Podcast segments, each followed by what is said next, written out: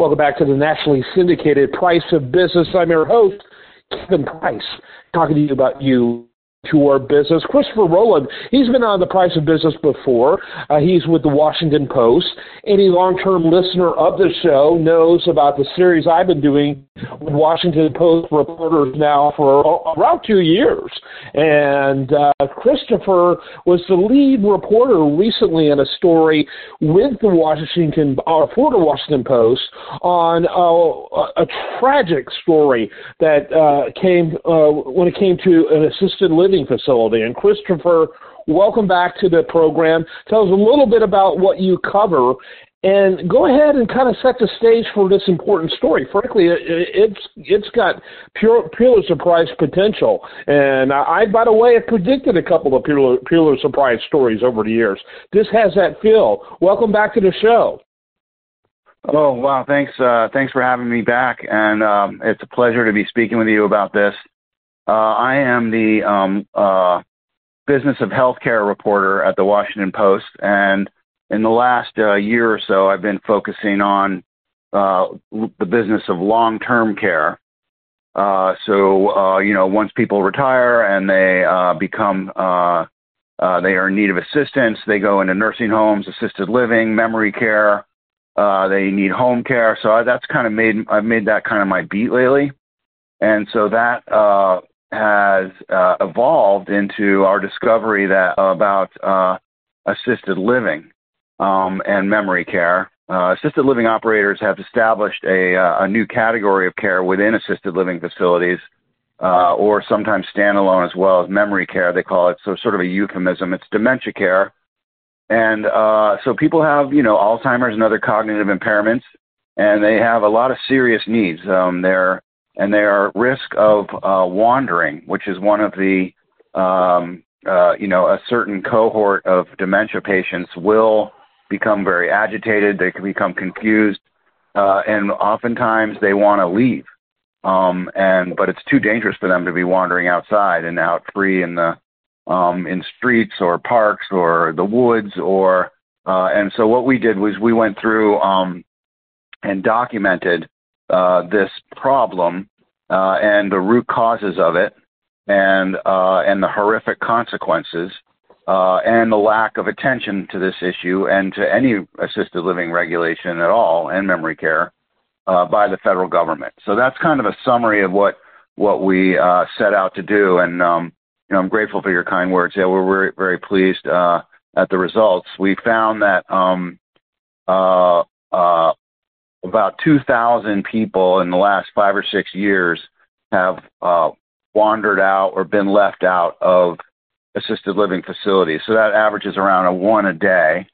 Uh, and um, tragically, about a hundred of those uh, died, you know, from uh, exposure to extreme elements, freezing, um, or uh, just literally being, uh, you know, exposed to intense heat in Arizona, California, out they uh, they uh, get left out on patios. Uh, they wander outside, and unbeknownst to caregivers, um, one lady in Phoenix uh, wandered off and died in a in a dry irrigation ditch. And she was out in 104 degree weather, um, walking, you know, and with severe cognitive impairment, not knowing where she was going or that she was even in danger. You know, so a lot of these patients don't know when they are in a hazardous situation because they can't process that information. They're they're unable to sort of tell danger from safety. Yeah, absolutely. It's it's tragic, and that number seems astonishing. Um, have you compared that time frame with previous ones, and what kind of uh, you know what kind of results there were? Uh, no, we previous didn't. Um, years. Um, so, I mean, it's previous so, years. Because I'm wondering how much is this connected to uh, all of the chaos around COVID. Uh, that's a good question. So certainly the, one of the root causes of um, of these uh, what are called elopements, and oddly in the ter- uh, regulatory terminology, uh, uh, walkaways is probably a better term. Um, but also that doesn't encompass people who are left out or left in vans unattended or unsupervised and they die.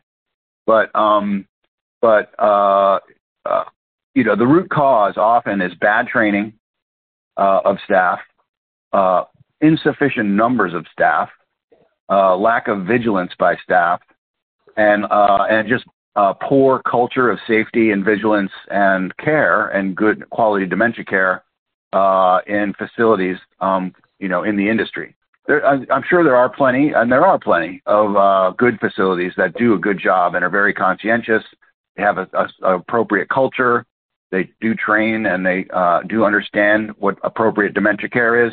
But with just the explosion of, of people um, in the last 10 years who are uh, in assisted living uh, with um, uh, dementia and, uh, and, and segregated uh, memory care units, uh, there's been a, a, a, lack of rigor in the approach to dementia care and and how well people um, you know address the the needs of these very specific specifically ill patients who need uh, guidance, they need uh, activities, they need distraction, they need care, they need so you know so, so to answer your question, the pandemic definitely disrupted staffing in long-term care facilities.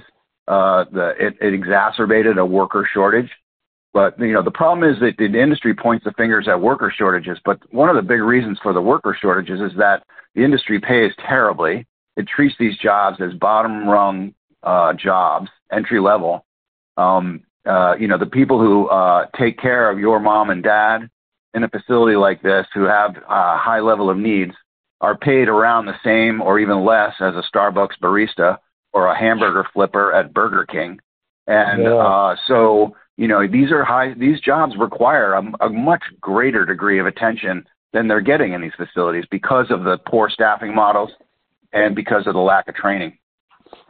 Yeah, it's very interesting, you know, and, and as I read it, you know, people have imagination. That includes me. I read a lot. I read, you know, I got my, you know, annual checkup from the Washington Post of how much I read. Uh, you know, I've been a subscriber for quite some time, and I was impressed by how much I read. I love, I love the Post stories. I think they're, they're, uh, it's one of the very few serious uh, papers out there. I don't agree with it on everything. I'm kind of right at center, and I, I think it's very important for people to read perspectives that rub against their view in order to be good citizens and really uh, smart new, news consumer. So with all that preface, but as I read this, my imagination said this story really evolved. You know, and then when I look afterward, I don't always look at who writes, although I like to look out for for people who have been you know guests uh, uh, you know on the show, and so I, I you you caught my eye in all that. But what impressed me, you know, my mindset as I read it, this had a lot of people involved.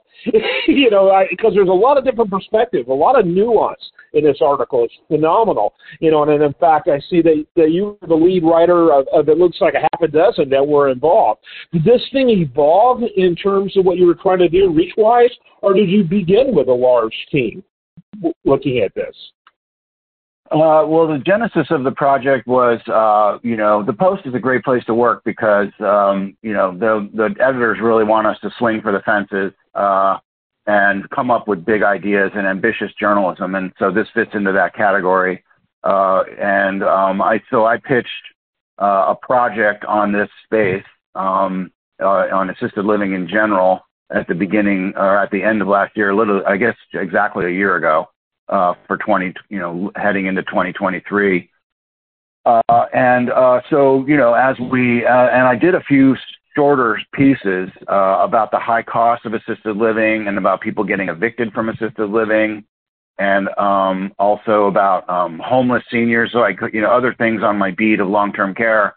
And what we realized was that there was just an enormous appetite among readers uh, for this, um, for these stories, for uh, you know, understanding this world of long-term care, uh, and particularly assisted living, which is heavily marketed. It's extremely costly.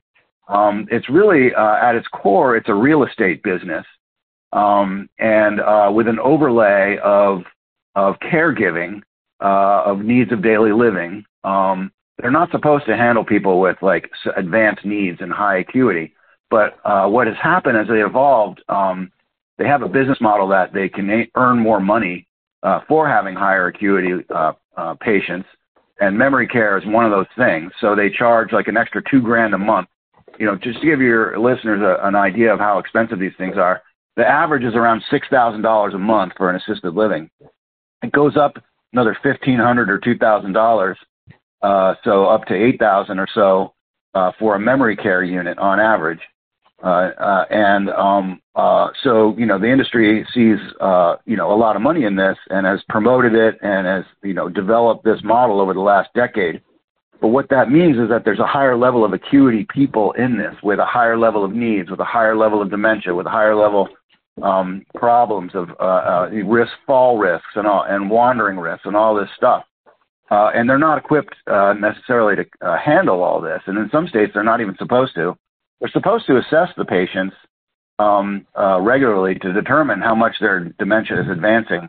Uh, but of course, by doing that and discovering that people have higher acuity than they should than they are allowed to have in that facility, they're going to hurt their own revenues by transferring them to a nursing home or saying, you know, to the oh, family, yeah. like, look, we can't take care of your person here anymore. So the, there's a lot of economic incentives. Uh, you know, the, the real estate investment trusts that own um, the properties uh, have a business model um, that is, you know, built on rewarding investors uh, who are, you know, invest in non uh, non-taxable REITs. Uh, so there's a lot of um, economic incentives to not provide good care. That was Christopher Rowland, and he's with the Washington Post. What a phenomenal story. Like I said, this really does look like Pulitzer Prize winning material to me, and uh, I've been very impressed by it. Make sure you check it out. It's easy to do. Just go to priceofbusiness.com, and you'll see a link to this Washington Post article. Plus, I want to mention again, I have a, been a long-term subscriber to the Washington Post. I have a, I have a very specific worldview. I am conservative. However, I uh, also I need nuance and different perspectives give me that. So uh, I encourage people to check out WashingtonPost.com. Stay tuned for more after this.